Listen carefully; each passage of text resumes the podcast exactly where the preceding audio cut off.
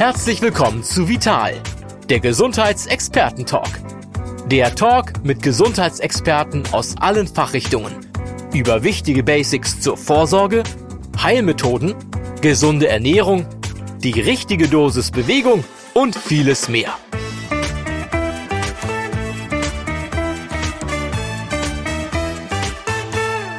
Heute sprechen wir über das Thema Begeisterung. Vielleicht denken Sie jetzt, die sind doch von allen Geistern verlassen. Begeisterung in diesen Zeiten, in denen Fußballstadien zu sind, Opernhäuser, Kleinkunstbühnen, Kneipen, Restaurants. Trotzdem oder gerade deshalb, Begeisterung reißt uns mit. Und wir können sie verspüren, ja, auch jetzt, in dieser Lebenssituation, in der wir alle stecken. Vermutlich noch eine Weile. Darüber spreche ich mit meinem Kollegen Stefan Hillig. Er ist Diplompsychologe und Ressortleiter Psychologie und Report bei der Zeitschrift Vital. Ich bin Caroline Streck, Chefredakteurin der Vital. Herzlich willkommen, lieber Stefan. Hallo Caroline, ich freue mich, dass wir wieder miteinander sprechen können. Stefan, wir sprechen heute über das Thema Begeisterung. Auf unsere Zuhörerinnen und Zuhörer könnte das im ersten Moment etwas unpassend wirken. Wegen Corona werden immer noch Grundrechte eingeschränkt, die Impfkampagne nimmt langsam eine Fahrt auf, ist eine Schnecke immer noch. Viele sind echt pandemiemüde. Wie passt da denn bitte Begeisterung rein? Ja, da hast du vollkommen recht. Von der Pandemie und von ihren Folgen, die sie für unseren Alltag hat, sind wir natürlich alle alles andere als begeistert. Da sind wir eher entgeistert. Wir sind, wie du gesagt hast, pandemiemüde. Wir haben das Gefühl, von allen guten Geistern verlassen zu sein. Und genau deswegen habe ich für die Vital darüber mit dem Philosophen Dr. Christoph Quarch gesprochen. Der hat nämlich, und das war das, was mich sofort gepackt hat, der hat mitten in der Pandemie ein Buch zum Thema Begeisterung rausgebracht. Und da habe ich mich natürlich sofort gefragt, warum bringt man ein Buch zum Thema Begeisterung ausgerechnet jetzt raus? Und was hat Christoph Quarch dazu gesagt? Naja, also erstmal hat er natürlich unseren Eindruck bestätigt und gesagt, na klar, wir sind alle pandemiemüde. Er hat zu mir gesagt, auch er ist pandemiemüde. Er kann seit Wochen, seit Monaten Fachkollegen und auch Leserinnen und Leser nur virtuell treffen. Und natürlich ist auch er alles andere als begeistert von der Pandemie. Aber er hat gesagt, wir brauchen Begeisterung, um aus dieser Pandemiemüdigkeit rauszukommen. Und er hat noch etwas anderes gesagt. Er hat gesagt, der Grund, warum wir so das Gefühl haben, von allen guten Geistern verlassen zu sein, ist, dass ein ganz wichtiges Schlüsselmoment für die Begeisterung uns allen gerade sehr, sehr fehlt. Und das ist nämlich, dass wir anderen begegnen können, dass wir mit anderen uns wirklich von Angesicht zu Angesicht treffen können, weil Begeisterung kann nur dort entstehen, wo wir uns begegnen. Nur da kann, wie wir so schön sagen, der Funke überspringen und nur da, so hat es Christoph Quarch ausgedrückt, nur da bekommen wir es mit einem guten, frischen Geist zu tun. Gibt es einen Grund, warum gerade ein Philosoph dort Antworten gibt? Es ist ja, in der Pandemie sind ja auch Menschen und Disziplinen irgendwo in den Vordergrund gerückt. Virologen waren früher die Menschen, die Viren gefunden haben. Die hatten keine Namen, jetzt haben sie Namen. Wir haben Wissenschaftler, die uns wissenschaftlich faktisch weiterhelfen. Was kann ein Philosoph, was macht einen Philosophen aus? Wie fragt er? Ist das die Grundausgangsbasis eines Philosophen? Der arbeitet ja ganz anders, hat aber einen sehr, sehr erfrischenden und wichtigen Zugang zu diesen Dingen. Ich glaube, das hat damit zu tun, dass uns diese Pandemie stellt uns ja auch sehr grundsätzliche Fragen. So, die Pandemie hat unser ganzes Wirtschaftssystem zum Erliegen gebracht. Wir haben plötzlich sind ganz viele Freizeitmöglichkeiten weggefallen, ganz viele Konsummöglichkeiten weggefallen. Wir mussten uns alle beschränken. Wir waren zu Hause in Anführungsstrichen eingesperrt. Und so eine Situation stellt uns sehr grundsätzlich in Frage, stellt unsere Art zu leben in Frage. Und ich glaube, da sind Philosophen die richtigen Ansprechpartner und auch diejenigen, die sich aufgerufen fühlen und uns gerne weiterhelfen wollen, diese grundsätzlichen Fragen, die sich da stellen, zu beantworten. Und ich glaube, dass Christoph Quarch da ein ganz sehr, sehr guter Ansprechpartner ist. Er sagt, dass uns das wichtige Schlüsselmoment der Begeisterung fehlt. Mhm. Welches ist das? Das ist sozusagen die Begegnung. Also Begegnung, sagt Christoph Quarch, schafft Begeisterung. Begeisterung kann nur in dem Moment entstehen, wo wir anderen Menschen direkt von Angesicht zu Angesicht begegnen, wenn wir uns mit ihnen austauschen, wenn wir ihnen nahe sind, dann springt sozusagen der Funke über, dann, so hat er es ausgedrückt, bekommen wir es mit dem Geist zu tun. Weil Begeisterung trägt das Wort Geist in sich. Mhm. Wie schaffen wir das aber in diesen Zeiten? Das ist ja immer noch diese, ich erinnere mich, als wir auf Bildersuche für die Zeitschrift Vital waren zu dem Thema, haben wir uns überlegt, wie bebildern wir das? Wir haben das mit zwei Ballerinen bebildert, die sich begegnen. Mhm. Wir haben viele Bilder angeguckt, wo im Publikum Menschen saßen. Am Anfang habe ich ja gesagt, genau dieser Moment, also dieser Zwischenmoment, wo es zündet zwischen vielen Menschen, die sich begeistern lassen, in einer Oper, in einem Ballett, in einem Kinofilm, in einer Kneipe, egal. Genau das haben wir ja gerade nicht. Und das ist der Schlüsselmoment, den er trotzdem angeht, mit dem Wissen, dass wir uns jetzt in der Pandemie befinden. Wie können wir diese Begeisterung quasi hinter einer Glaswand leben, in der wir leben? Also Christoph Quarch sagt natürlich, in der Situation, in der wir gerade sind, wo Begegnungen sozusagen nur digital oder in einer Videokonferenz oder am Telefon stattfinden können, da hat er ganz klar gesagt, das ist natürlich nicht optimal.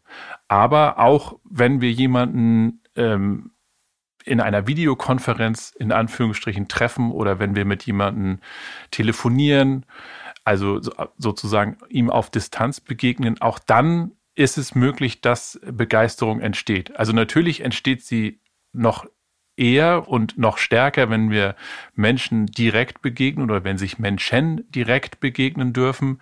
Aber sie kann auch entstehen im Gespräch, am Telefon oder im Austausch in der Videokonferenz. Auch das ist auf jeden Fall möglich. Geist, das lateinische Wort dafür ist Spiritus. Es ist eine Verbundenheit mit Menschen, aber auch mit Dingen, mit Sachen. Kannst du uns dafür einmal ein Beispiel geben? Sehr gern. Stell dir vor, du gehst ins Museum und du kommst in einen Raum, wo vielleicht so 30 Bilder, 30 Kunstwerke an der Wand hängen und du guckst dir diese Bilder an und dann ist plötzlich ein Bild da, wo du sofort merkst, das spricht mich an, das Bild will mir was sagen, das Bild spricht zu mir, das Bild hat mit mir was zu tun. Und in dem Moment ist sozusagen, um es mal so auszudrücken, von dem Bild, Christoph Quarch sagt, das ist sozusagen ein geistreiches Gegenüber, springt der Funke von dem Bild zu dir über und du bist von dem Bild sofort begeistert. Und deswegen hat Begeisterung und Geist haben deswegen auch immer was mit unmittelbaren Verstehen zu tun. Du hast sofort das Gefühl, dass du den Sinn von etwas verstehst in einem ganz kurzen Moment. Und das ist sozusagen, das kann eben auch mit Sachen passieren, mit Kunstwerken oder mit einem Musikstück oder mit einem Buch, was du liest. Es trifft dich sozusagen mit voller Wucht, dieses geistreiche Gegenüber packt dich und du sagst, ja, das hat etwas mit mir zu tun. Das ist jetzt ein, wie ich finde, durchaus auch ein Glücksmoment oder ein großer Moment, den du da beschreibst. Passiert das immer? Also ich weiß von mir selbst manchmal, bleiben mir Ausstellungen, wo ich mir übrigens wünsche, dass ich sie wieder sehen kann und das nicht nur digital. Viele Dinge bleiben mir, ich glaube, man nennt es verschlossen. Was passiert dann? Also das ist so ein bisschen das Gemeine an der Begeisterung oder das Gemeine an dem Geist. Christoph Quarch hat da zu mir gesagt oder hat da eine Stelle aus der Bibel zitiert und da heißt es, der Geist weht, wo er will. Also nicht, wo wir wollen, sondern der Geist weht, wo er will. Das heißt, niemand kann von sich behaupten, ich bin derjenige oder diejenige gewesen, die Begeisterung verursacht hat. Aber zum Glück können wir eine ganze Menge dafür tun, um den Geist sozusagen anzulocken. Und Christoph Quarch hat dazu gesagt, man kann sich das auch so vorstellen, dass man sozusagen Segel schneidert, in die der Geist dann wie ein Wind fahren kann. Das ist ein wirklich schönes Bild. Mhm. Ich glaube, ich segel nicht, aber je größer und schöner und prachtvoller ein Segel ist, desto schneller kann sich das Segelboot bewegen und durch die Wellen schneiden. Wie genau kann ich mir denn dieses Segel schneidern? Das kann ich ja sicherlich. Also wenn schon etwas nicht unbedingt immer passiert, kann ich doch mein Rüstzeug, nennen wir es jetzt einfach mal das Segelrüstzeug, so schnüren, dass zumindest die große Chance besteht, dass mein Boot durch das Wasser zieht. Ja, das kann ich in der Tat. Und zwar ist es eine bestimmte innere Haltung, die ich einnehmen kann. Wenn ich durch die Welt gehe und sage, ich habe schon alles gesehen, das kenne ich alles, hier war ich schon, da war ich schon. Oder wenn ich auch so eine innere Haltung habe wie, ach, das geht mich eh alles nichts an, das interessiert mich nicht, dann blocke ich sozusagen jede Form von Begeisterung ab. Dann habe ich so einen Panzer, dann bin ich so imprägniert und die Begeisterung prallt sozusagen an mir ab. Das heißt, wenn ich die Segel für die Begeisterung schneidern will, dann ist es wichtig, sich zu öffnen, dann ist es wichtig, neugierig zu bleiben, dann ist es wichtig, sich auf die Dinge einlassen zu wollen, sie auf sich wirken lassen zu wollen. Und stell dir vor, du gehst am Strand spazieren und am Horizont geht langsam die Sonne unter. Jetzt könntest du einerseits sofort dein Smartphone zücken und sagen, oh, jetzt mache ich ein Foto davon, sofort, und dann poste ich das auf Instagram, dann ist die Begeisterung sofort verpufft, weil du sozusagen dein Smartphone dazwischen schiebst, zwischen das, was dich begeistern könnte, und dich selber. Aber wenn du sozusagen dich hinsetzt und das Ganze auf dich wirken lässt, so ein paar Minuten wirklich da bleibst und beobachtest, was passiert, dann kann der Funke überspringen, dann kann dich der Sonnenuntergang begeistern und dann gehst du vielleicht nach Hause und schreibst vielleicht ein Gedicht darüber, oder du kommst nach Hause und sagst zu deinem Partner oder zu deiner Freundin oder zu irgendeiner anderen Person, Mensch, ich habe so einen tollen Sonnenuntergang gesehen, das hat mich so begeistert, ich muss dir das jetzt einfach erzählen. Und in dem Moment, das klingt jetzt in der jetzigen Zeit vielleicht ein bisschen komisch, aber in dem Moment steckst du mit deiner Begeisterung jemand anders an. Und in dem Fall muss man aber ganz klar sagen, Begeisterung ist etwas Gesundes. Wenn wir jemand anderen mit Begeisterung anstecken, dann macht sie uns nicht krank wie das Coronavirus, sondern dann geben wir sozusagen etwas sehr Positives an den anderen weiter. Du hattest gerade das Beispiel genannt, Social Media und das Hochhalten eines Smartphones, um einen Moment einzufangen. Wir reisen jetzt einfach mal ein bisschen zurück in Zeiten, wo wir noch Konzerte sehen konnten oder Konzertmitschnitte im Fernsehen. Ist es so, dass viele von uns inzwischen diesen, nennen wir ihn jetzt mal Aufnahmefilter, in Form eines Handys dazwischen schalten? Weil auf Konzerten sieht man meistens statt der Feuerzeuge früher die Handys. Also es ist so, als ob dieser Genuss überhaupt nicht mehr bei jemandem ankommt. Ich erinnere mich, ich hatte das Glück und habe Karten für Adele bekommen. Mhm. Und es ist ja nun eine kraftvolle Person und eine so außergewöhnliche Stimme, dass sie in dieser Welten solitär ist. Absolut. Und das wahrzunehmen, schien vielen Leuten schwer zu fallen, weil umgehend, wenn irgendwie ein starkes Gefühl aufkam, wurden die Smartphones gezückt. Und dann habe ich in dieser riesen Konzerthalle mich umgeguckt und das war wirklich so unisono. Es hat fast jeder das Handy gezückt, um etwas festzuhalten. Mhm. Aber gleichzeitig wurde immer nur auf das Handy geguckt, aber nicht auf die Frau, die da vorne engelsgleich gesungen hat. Mhm. Zeichnen wir zu viele Dinge auf, verhindern die Begeisterung? Absolut. Also das ist genau das, was Dr. Christoph Quarch auch gesagt hat. Dieser Drang, Dinge festzuhalten, Fotos zu machen, Videos zu machen und die dann auch gleich in den sozialen Medien zu posten, aus welchen Gründen auch immer. Das ist genau das, was Begeisterung verhindert, dass wir sozusagen, anderes Beispiel ist, es gibt ganz, ganz viele Studien, die zeigen, dass wenn wir uns mit einem anderen Menschen treffen, meinetwegen in einem Restaurant oder vielleicht auch zu Hause, und das Smartphone liegt auf dem Tisch. Ich muss es nicht mal zwischen mich und die andere Person halten, sondern es reicht, wenn das Smartphone auf dem Tisch liegt, dann sagen beide, wenn man sie dann nach dem Gespräch befragt, dass dann sagen sie beide, irgendwie sind wir nicht warm miteinander geworden. Ich hatte immer das Gefühl, der andere hat mir gar nicht richtig zugehört. Der war gar nicht richtig bei mir. Und auch da sieht man sozusagen, wie dieses Smartphone, wie diese Technik im Grunde genommen die Begeisterung verhindert, auch Nähe verhindert. Das ist absolut so. Es gibt ja auch viele Menschen, ich habe den Eindruck, je älter sie werden, desto mehr benutzen sie die Emojis. Emojis sind ja auch ein Zeichen von formgewordener Begeisterung. Das heißt, ist es so eine Art Fake-Begeisterung, die wir in unserer Kultur etabliert haben, indem wir 7 applaudierende Hände schicken, ein Smiley, der lacht. Mhm. Das sind ja alles Ausdrucksformen davon, ich bin berührt, ich habe ein Gefühl, das möchte ich vermitteln. Haben wir uns da schon sehr in eine Form gießen lassen? Also die Begeisterung, ist sie da oder ist das einfach nur ein etablierter Weg zu sagen, ach Mensch, ich freue mich? Also ich glaube, Christoph Quarch würde an der Stelle sagen, das ist so ein bisschen so eine Fake-Begeisterung. Also das ist... Natürlich bringen wir damit auch Emotionen zum Ausdruck, aber wir haben ja schon gesagt, wichtig ist sozusagen die direkte Begegnung und einfach Emojis hin und her zu schicken, das wird dem nicht gerecht, was er mit Begeisterung meint. Klar, natürlich ist das mit positiven Gefühlen verbunden, aber das ist auf jeden Fall nicht das Gleiche. Also das kann man nicht mit Begeisterung gleichsetzen, auf keinen Fall. Wenn der Geist weht, das ist ja immer dieses Beispiel, was er bemüht, dann springt der Funke über und es entsteht Resonanz. Jetzt sind wir nun mal in Zeiten, in denen wir die persönliche Begegnung nicht in dem Maße leben können, wie wir es möchten. Mhm.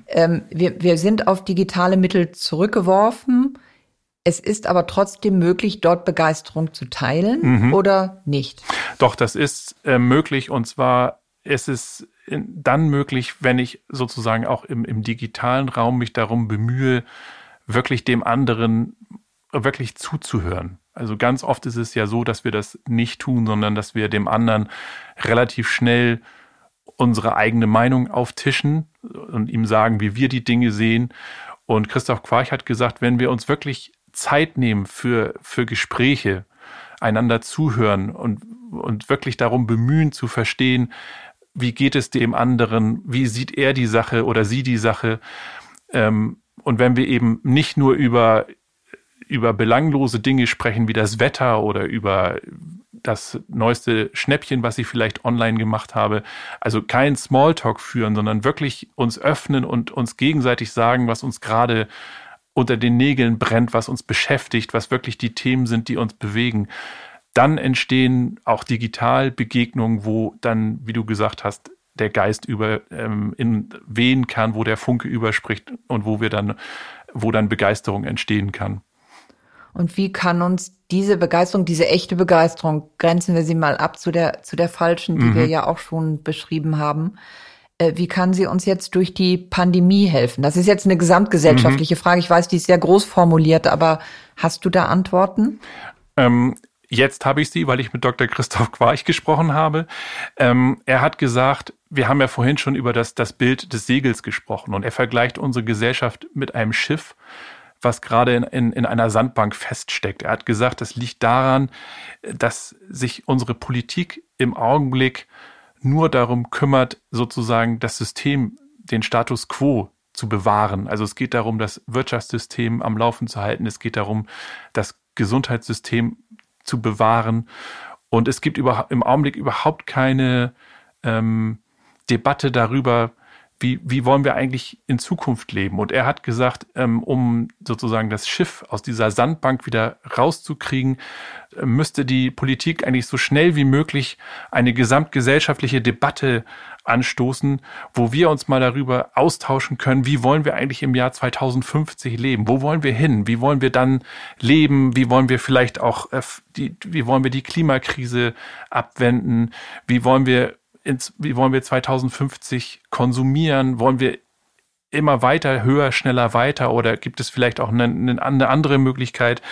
Und wenn so eine Debatte angestoßen wird, jetzt im Augenblick könnte sie natürlich auch nur digital stattfinden, aber wichtig ist, wenn diese Debatte stattfindet und sich wirklich alle intensiv da austauschen dürfen, dann können gemeinsame Ideen entstehen und dann entsteht auch wieder so ein Moment, wo wir uns alle gegenseitig begeistern für eine Sache, für eine Idee und dann kommen wir sozusagen gemeinsam ins Handeln. Spannend ist ja der Umstand, Stefan, wir hatten uns da am Anfang der Pandemie darüber unterhalten, dass ich besonders, die Befürchtung hatte, dass in diesen Zeiten Dinge wie Umweltbewusstsein, eine grüne Zukunft irgendwie hinten runterfallen. Also der klassische Darwinismus, ich möchte überleben, egal wie.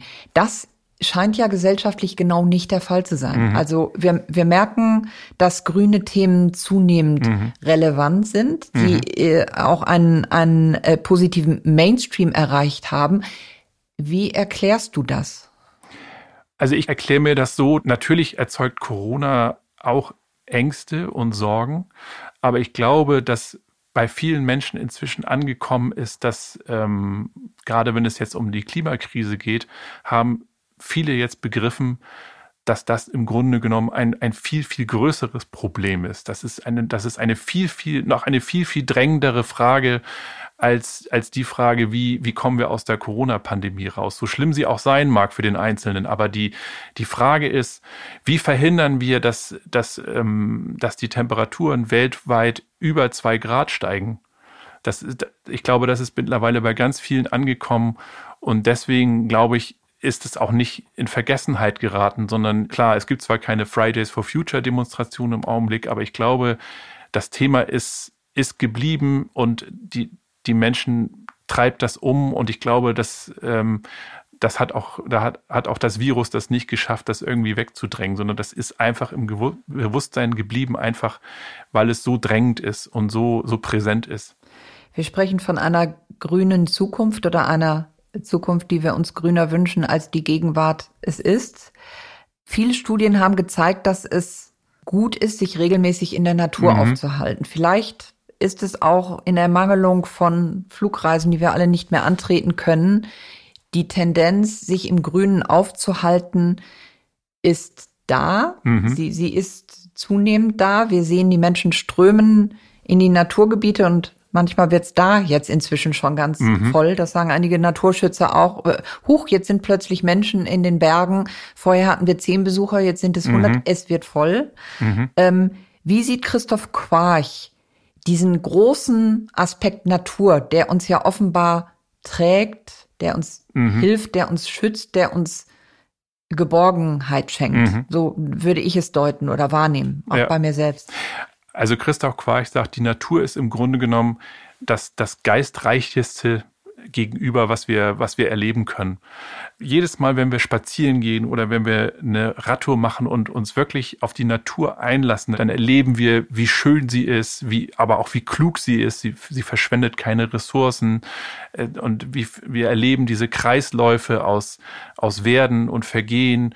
Und wenn wir uns wirklich auf die Natur einlassen, dann merken wir auch, dass wir selber Teil dieser Natur sind. Wir gehören ja sozusagen mit dazu. Und das, was du gesagt hast, das schenkt uns dieses Gefühl von Geborgenheit, aber auch ein Gefühl von Ehrfurcht, dass man einerseits sich geborgen fühlt, aber andererseits auch erlebt, dass die Natur viel, viel größer ist als wir selbst. Und das ist der Natur, im Grunde genommen ist der Natur unsere Existenz, um es mal ganz platt zu sagen, egal.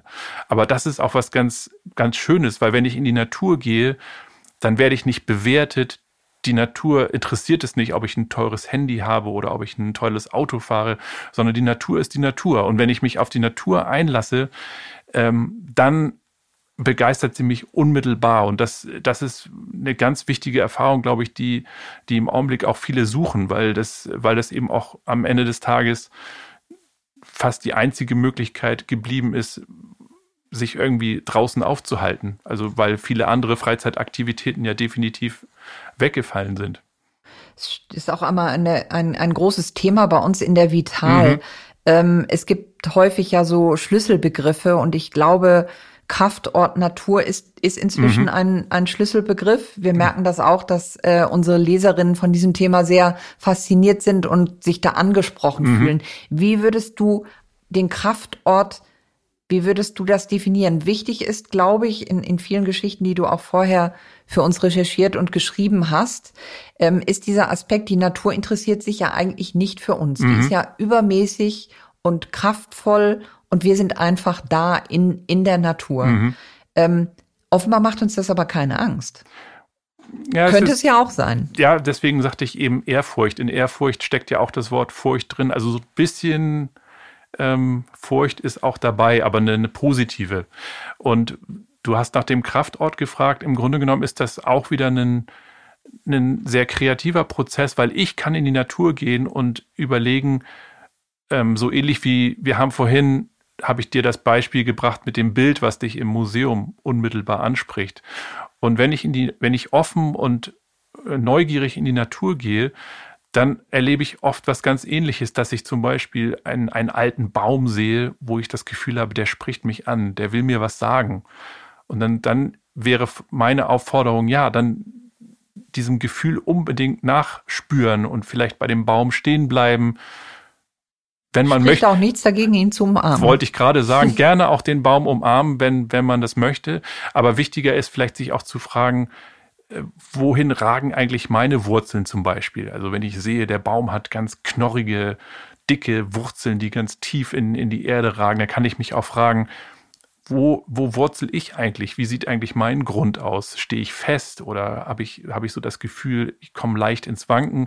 Also ich komme so in einen sehr, sehr schönen Denkprozess, oder das kann natürlich auch kann auch ein See sein. Ich komme an einen See und habe plötzlich das Gefühl, hier kann ich Kraft tanken, hier fühle ich mich wohl. Und das finde ich, ist ein ganz wichtiger Impuls, den man nicht wegschieben sollte, sondern das ist auch Begeisterung. In dem Moment begeistert mich die Natur und ich merke, das ist ein Ort, der mir etwas sagen will. Und das kann jeder für sich entscheiden. Das, wie gesagt, es kann ein See sein, ein Baum, es kann auch die Parkbank sein im Stadtpark. Aber wichtig ist halt sozusagen, offen in die Natur zu gehen und hinzuspüren. Auch eine schöne Übung ist, mit einer bestimmten Frage im Kopf in die Natur zu gehen. Vielleicht hat man eine Entscheidung zu treffen. Und dann in die Natur zu gehen und zu überlegen, okay, und zu beobachten, okay, gibt es einen Ort, der mir irgendwie was zu dieser Entscheidung sagt? Und dem auch nachzuspüren. Und dann in dem Moment merken wir eigentlich, wie viel Begeisterung in der Natur steckt. Jetzt hat nicht jeder immer die Gelegenheit, in die Natur zu gehen. Wir sitzen mit unserer Zeitschrift in Hamburg. Das ist eine große Stadt, in der ist auch ziemlich viel Zement. Es sind viele Gebäude. Gibt es noch andere Orte, an denen wir diese Begeisterung erleben können? Die gibt es, und das fand ich besonders spannend, als ich mit Dr. Christoph Quarch darüber gesprochen hatte. Er hat nämlich gesagt, eine andere Möglichkeit, Begeisterung zu spüren, ist das Spielen. Und er hat gesagt, das ist wirklich etwas, was wir uns von den Kindern abgucken sollten. Denn wenn Kinder miteinander spielen, dann vergessen sie alles um sich herum. Dann ist ihr Alltag, ihr Schulalltag oder ihr Kindergartenalltag ist dann ganz weit weg. Und man hat ja auch gesehen, dass so Gesellschaftsspiele wie Mensch, ärger dich nicht, also die Klassiker, die waren in den Lockdowns total beliebt. Und Christoph Quarch sagt, das ist überhaupt kein Wunder, weil in dem Moment, wo Erwachsene zusammenkommen und miteinander spielen, entsteht so ein geschützter Raum, also der Spielraum, sagen wir ja auch. Und in diesem geschützten Raum kann eben auch eine Begegnung stattfinden. Und bevor das Spiel losgeht, einigen sich alle auf bestimmte Spielregeln und alle halten sich an bestimmte Spielzüge. Und es wird auch vereinbart, wann und wie das Spiel endet. Und dann spielt es plötzlich überhaupt keine Rolle mehr, wer oder was ich im normalen Alltag bin, sondern alle spielen miteinander, können sich im Spiel ganz ungezwungen begegnen. Und das ist im Grunde genommen ideal für Begeisterung. Dann ist das ist ein ganz wichtiges Moment, um Begeisterung hervorzurufen. Aber Dr. Christoph Quarch hat auch gesagt, wir müssen dann an der Stelle auch aufpassen, dass wir die Begeisterung nicht mit Beungeisterung verwechseln. Was ist das denn bitte?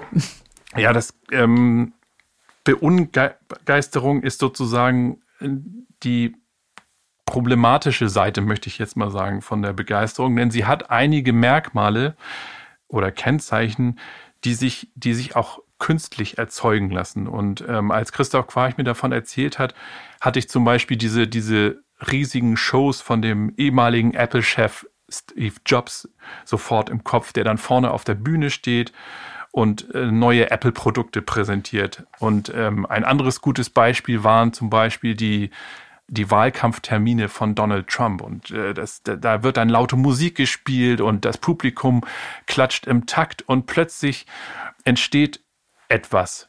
Also, aber das ist eben keine Begeisterung, sondern das ist Beungeisterung, weil in dem Moment weht überhaupt kein Geist, sondern es wird lediglich eine positive Stimmung erzeugt. Aber Dr. Christoph Quarch hat gesagt, diese Stimmung dient im Grunde genommen dazu, das Publikum zu manipulieren, so ein bisschen, und auch aufzuwiegeln. Das kann auch sehr gefährlich werden. Und dann hat er gesagt, wenn dieser Bluff auffliegt, wenn wir merken, Mensch, das war überhaupt keine echte Begeisterung, die ich da erlebt habe, dann folgt die Entgeisterung. Dann sind wir nämlich maßlos enttäuscht über das, was wir da erlebt haben. Wie können wir denn echte, gute, wahre Begeisterung von der falschen, schlechten Beungeisterung, also dem Hype, wenn wir so möchten, dem erzeugten Hype, dem konstruierten Hype unterscheiden? Geht das? Können wir das? Das können wir. Da gibt es eine ganz gute, einfache Faustregel.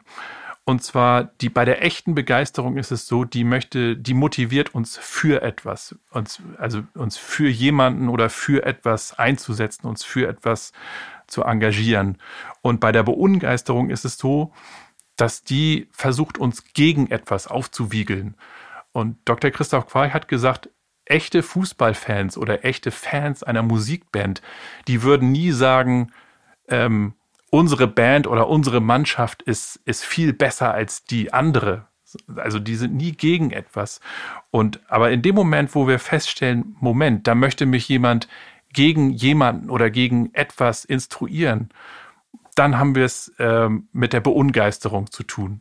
Aber Begeisterung möchte genau das eben nicht, sondern Begeisterung motiviert uns für etwas und die lässt uns aufblühen und die lässt uns gedeihen sozusagen und auch den anderen. Vielen Dank. Dann hoffen wir, dass wir in Zukunft wieder zwischenmenschliche Begeisterung spüren können, die uns trägt und die wahr ist und die quasi Begeisterung tatsächlich erfüllt, den Begriff Begeisterung erfüllt. Und insoweit, ich bin sehr begeistert, Stefan, von der Ausführung zu einem Begriff, den wir oft so lapidar hinsagen, aber der doch deutlich mehr in sich trägt. Und das haben wir in diesem Podcast gerade erfahren. Und insoweit wünsche ich unseren Zuhörerinnen und Zuhörern, dass sie so schnell wie möglich wieder tatsächlich Begeisterung zwischenmenschlich erleben kann mit anderen Leuten und bis das so ist, diese Begeisterung in sich selbst finden kann. Und ich kann auch nur empfehlen, weil du das Beispiel genannt hast, Stefan, Museen kann man auch digital besuchen und viele Museen haben das inzwischen so professionalisiert, dass wir auch bei Bildern hängen bleiben können, die einen tatsächlich begeistern. Das ist mir erst schwer gefallen, aber auch da habe ich digital dazugelernt.